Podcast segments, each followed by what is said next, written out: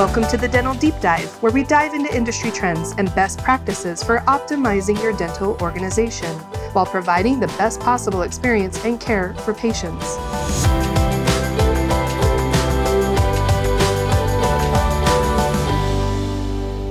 Welcome back, everyone, to another episode of the Dental Deep Dive. I'm your host, David Danielson, and today I'm joined by Karina Santos. Karina Santos specializes in helping DSOs and multi site groups successfully leverage their technology platforms to support and grow their businesses. With more than 25 years of industry experience, she has been helping some of the largest national DSOs and group practices focus in and achieve their desired goals and outcomes Prior to her role as Strategic Customer Success Manager, Karina was a certified Dentrix and Dentrix Enterprise trainer for over 20 years. She's worked with dozens of practices to transform their digital workflows and improve their profitability. Let's dive in. Today, we'd like to welcome Karina Santos to the show. Welcome, Karina. Thanks, Dave. Glad to be here. I'm so glad that we could finally get together. I mean, we've been talking about this, it seems like for ages. So I know. Perfect time like the now. Exactly, exactly. So, one of the things that uh, I've gotten a lot of requests for lately is really starting to have a deeper conversation around, you know, standard operating procedures and things like that. And so, uh, Karina Santos was actually recommended to our podcast uh, as an industry expert. And you may or may not know, we both work for the same company, but she's a legitimate expert in working with national DSOs. So we wanted to invite her to the show, and uh, we're going to have a really good chat here. So, Karina, one of the things that was really exciting, we just recently did a webinar uh, with Karina Santos specifically around SOPs. For those of you who are listening, I will go ahead after the recording and we will put the webinar location in the show notes. So if you want to go and check that out, you're more than welcome to, but we'll have that listed below. And, you know, one of the things that comes up when you're talking about SOPs is first off, what the heck is an SOP? And so Karina, why don't you why don't you tell us, you know, in your words, what do you think that is? Well, SOP is an acronym obviously obviously for standard operational procedures or protocols. And so in a nutshell, an SOP is basically an instruction for your staff on how you would like to operate a certain workflow or a piece of the business. What are you seeing uh, with the practices that you're working with right now? What are they doing? Well, actually, that is the hot topic of the century right now. Um, I think a lot of our practices are realizing they can't use our software or any practice management software really without standard operational procedures. Um, because if you look at the different softwares out there, there's just so many ways of using the software that an organization really needs to take time on how do they want to use the software to best meet their needs and get the outcomes they want. So um, a lot of during COVID, believe it or not, this is the ideal time to level set on organizational processes and efficiencies. That's a great point. So in in that context, I mean, really what what are the best practices that these organizations should be focused on? I mean, you know, I, I we want to make sure that people are listening or getting value out of this. So, you know, it, they've got downtime with COVID or they have some they've had some downtime uh, you know, what are the best practices that people have done that have really helped them? Well, I think what happens is everything starts with pain points, right, Dave? So um, when their executive leadership team or even the owner of the practice can't get the information they need or things don't seem accurate or right, they start to look at the whys. And um, and then what happens is they start to find out that maybe they're not using the software properly, or maybe they never made decisions in the organization on how to's so that their staff can literally do what they need to do to get the outcomes they want. Um, one big SOP that I see really popular is what are the organization or the office's end of the day processes? Um, a lot of the times we notice that because practices. And again, this is anybody from one location to 10 locations, 100 locations. If you don't or aren't clear about your end of the day SOP, as an example, you know, how can you manage or think to be getting the accurate data? So, an example of a workflow that we are currently working through with, I have a 15 location group that the the the, the billers can't seem to bill because they have a central central billing office. They can't seem to bill accurately because they're not getting the right information from clinical notes and procedures that are being posted in a timely fashion. And what we uncovered was that they never had an SOP as to when should the doctors print out the end of the day sheet reports, verify their information of the patients they've seen, write up their clinical notes. So things like processes by defining when things should be done, who should be doing it, by when is really critical in operating just a single location or even a multi location group. No, and I think you bring up a good point. I mean, I don't think that having good, you know, operating procedures is something relegated to being large. I think that it starts when you're small mm-hmm. and then you mm-hmm. can build on what you've done right and continue to expand on it. Mm-hmm. For the customers out there that don't really have a strong SOP, I mean, what is it you know, what are those pitfalls? Where do they really fall down? You, you, know, if you were to say, hey, you know, what are the biggest challenges that those groups are experiencing right now? What, what would you say are common pitfall areas? Inaccurate reports and data. um, I'd say the the again the executives or people that own the business can't really see what's truly going on. You can't even assess the health of an organization because if someone's not doing something properly and data is entered into a system incorrectly, again, how could you trust the data, right? Um, I'd say that's the biggest pitfall. Also, disgruntled employees because then they they don't know what to do. No one can answer their questions. They don't feel like they're being supported to succeed. Um, what else? I mean those are the top two that come just right off the top of my head. Mm. those are really great points karina because i think that it's it's sometimes it's hard when you're in the middle to kind of see man you know we're just not getting the data out of the reports that we want. And and to take a step back and and to have that view of well maybe we don't have processes that are adding that information in the way that we want. And and to think that you know maybe we want to look at the end to end process to getting that data i think that's a real critical uh, you know point. I mean you know we we make a lot of decisions internally and i can tell you our best decisions come from great data and if we know that data is not right it's really hard to make a good decision if you were to do a free consulting day and you wanted to help, you know, some practices out and you were giving them guidance on SOP development, where would you start? What would you do next? And and then what would you do after that? So the first thing I would start with is let's start with your pain points, right? I would love to analyze or assess, you know, and hear from the team members what are the struggles that they're having because many times whatever struggles they um, share either have to do with not learning or not knowing how to do something or a decision has to be made for sop so i'd start with identifying the pain points. I then would you know want to observe or analyze a workflow. How are they doing things? Because sometimes what they say doesn't match what they actually do. So when you observe someone doing a workflow process like checking in a patient let's say or presenting a treatment plan um, that's when i can see things happen right? Um, and then after seeing that then obviously recommend training on the software because again I'd say many of the reasons why there are pain points simply has to do or can be fixed with just knowing what your software system can do and learning how to use it wisely.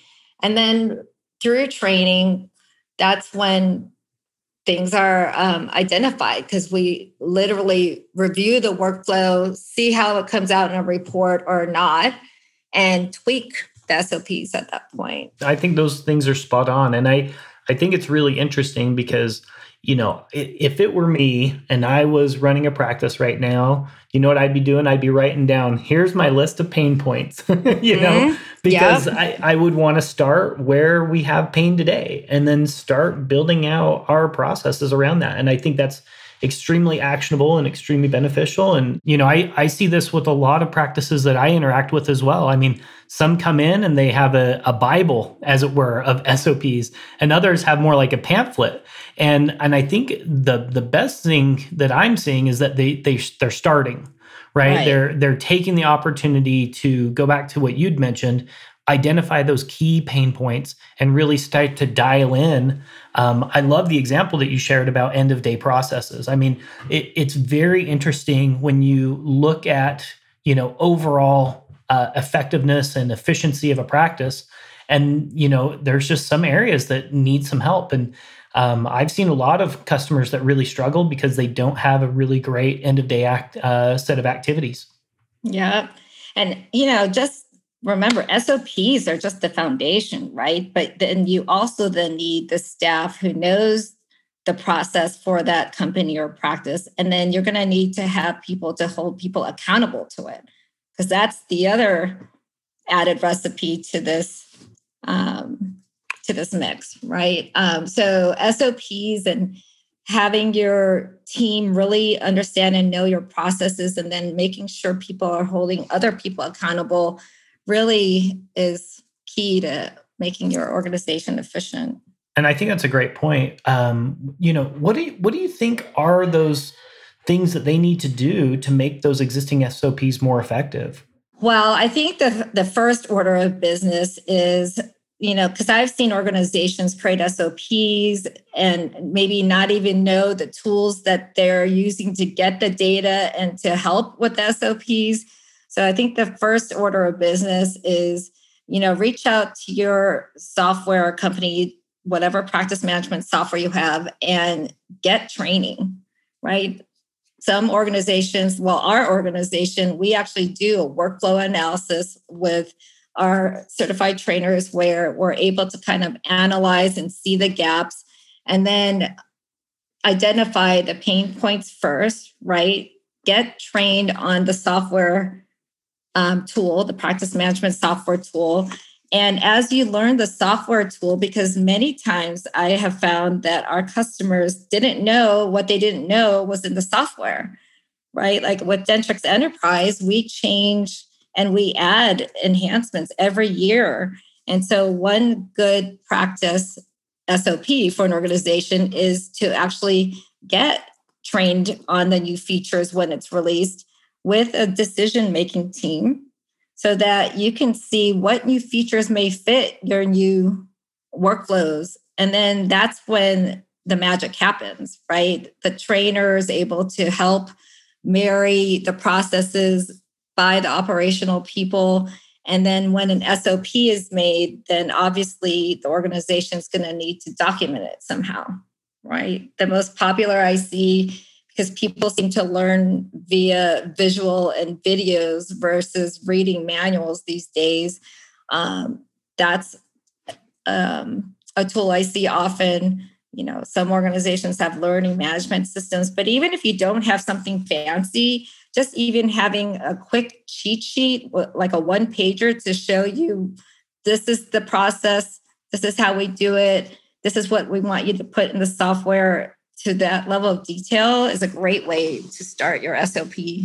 Yeah, it, it's interesting you bring that up because I think there's multiple layers of complexity and and I've seen the same thing. I mean, I've seen some customers that are, you know, it's a full blown out, you know, PDF document and then I've seen others that are much more heavy on uh, videos that they use um, and then what I'm kind of seeing lately is kind of this mixture of lightweight documentation plus like video library support. So whether they use their own library, like a LMS, or they use, you know, maybe uh, like for Dentrix Enterprise, we have the uh, the resource center, and we have some uh, videos that are in, included in there. It, it's it's knowing that those things are there and kind of mapping them out to meet that organization specific set of needs.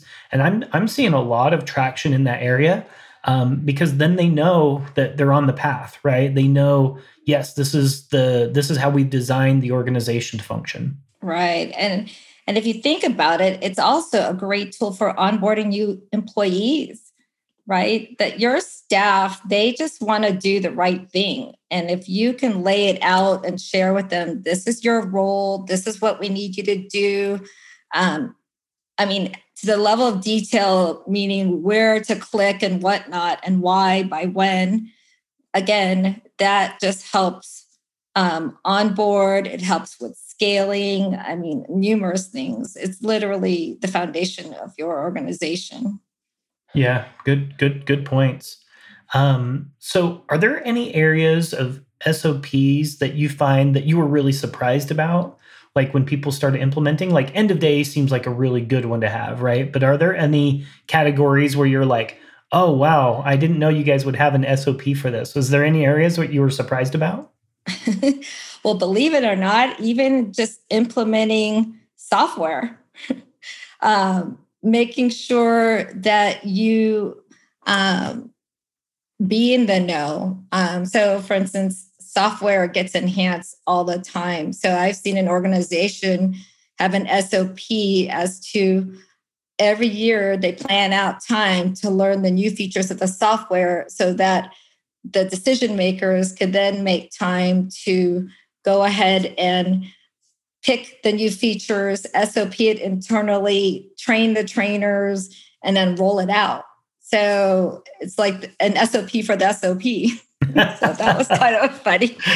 Um, That's awesome. Yeah. And then um, I'm trying to think of another SOP that I was like surprised with.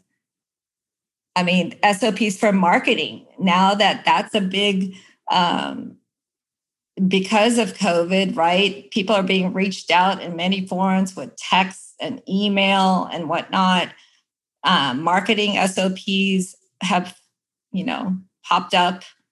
Again, you kind of need to know how to use the solution, marry it with how you're going to want to process it for the outcomes you want to have. And um, and then SOP it seems to be like the new acronym or term verb. It's the, it's the, new verb. Yeah, yeah, that's great. Um, you know, one thing that when I was talking to uh, a couple of kind of mid-sized organizations, I was actually really impressed with their SOPs that they had around M and A, and really their their processes that they go through, even back even down to like they had specific line items around here's how we're training the people coming in and here's how we want to help them understand our culture and and the values that we want to represent to our patients. And um, i was really impressed with a couple of those that i've seen recently. Yep. So as you can see it's not even software specific right? I mean sops is the foundation to run your business. What are you seeing as like the biggest benefit to customers you know having a good culture around SOP development and maintenance and you know what, what is it that they get out of that? Oh wow so the biggest benefit i see is the fact that if an organization is wanting to scale and grow this is a recipe it's a great start to duplicate and replicate right? So if you could replicate the same processes in your flagship store that's successful and you got the reports that you want, I mean, look at Starbucks. I used that in an example in a webinar before. I mean, that's all that is, is their SOPs are down to each role, each member, what verbiage, and they're able to replicate. So that as well as another big benefit is as a new employee to an organization, it's just so much easier and happier to know okay, this is what they want me to do. This is what they're going to measure me on. This is what I need to learn. I mean, some organizations use um, making sure they understand their workflows as a measurement of how well they are as an employee. So, you know how you have employee reviews um, when you get hired or even if they're testing an employee out right? Because um, part of it is how adaptable are you to our new culture right? Um, so i'd say scaling and onboarding are the top two benefits i see. Yeah i mean it's one of those things where you think about it a lot and if you're a decent growing size organization you've constantly got new employees coming on.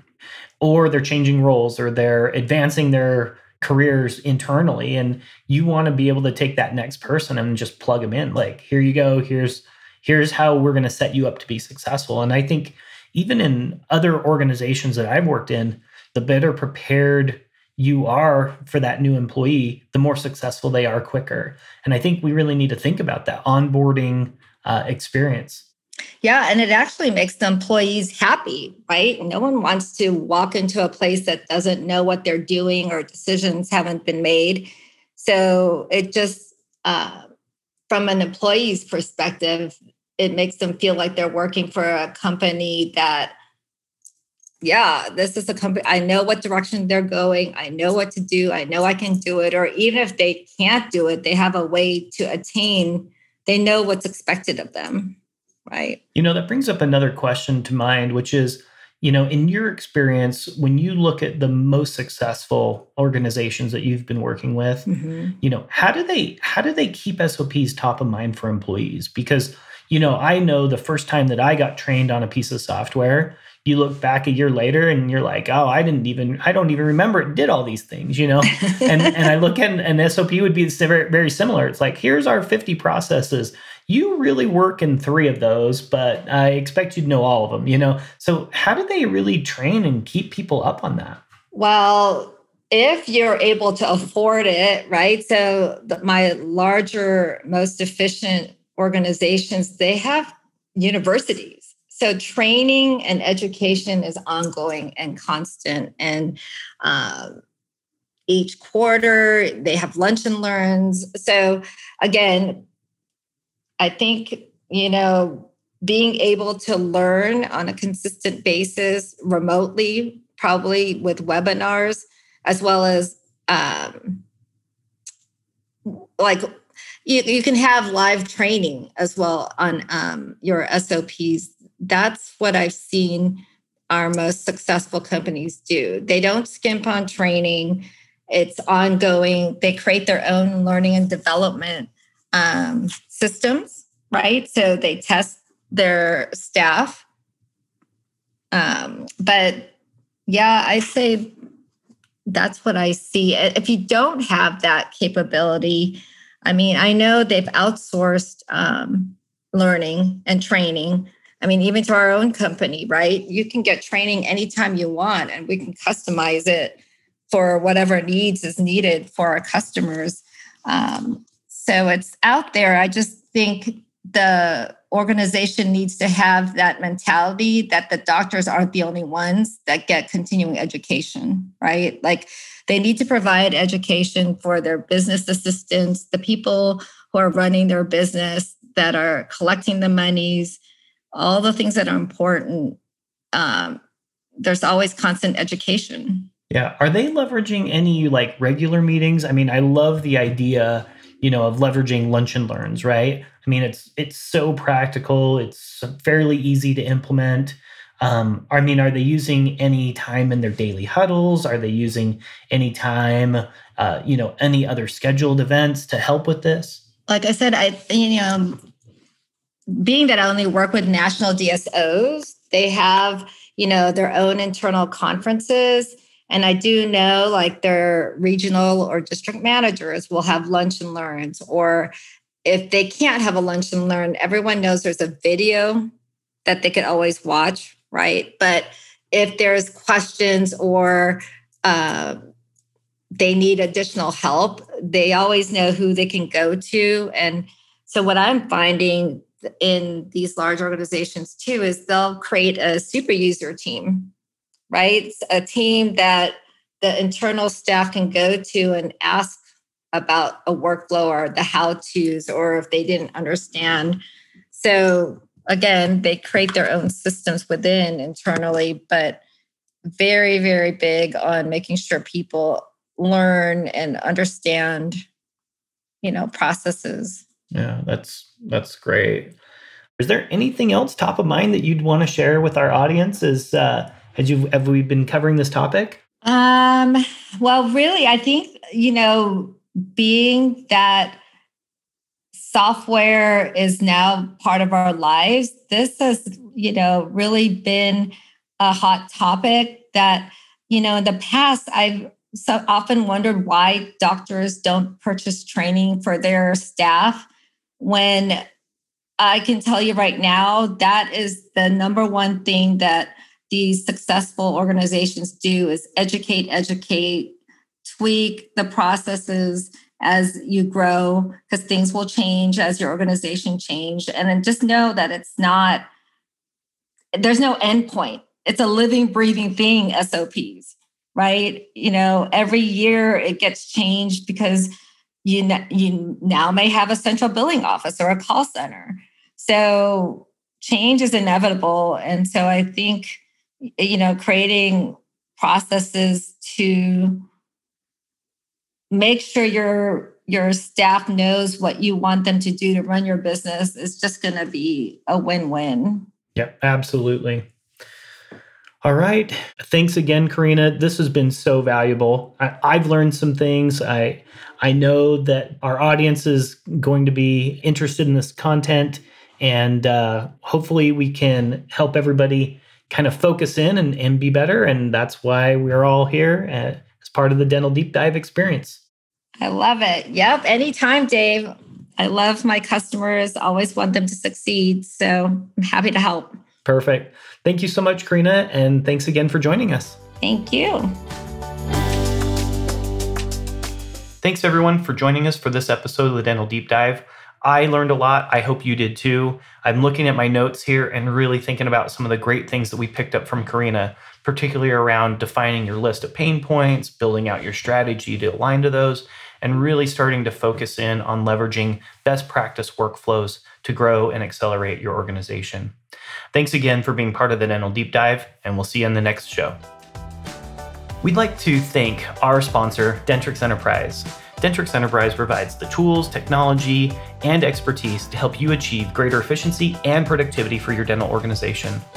Dentrix Enterprise is the dental practice management software of choice for multi location, group practices, DSOs, community, and federally qualified health centers.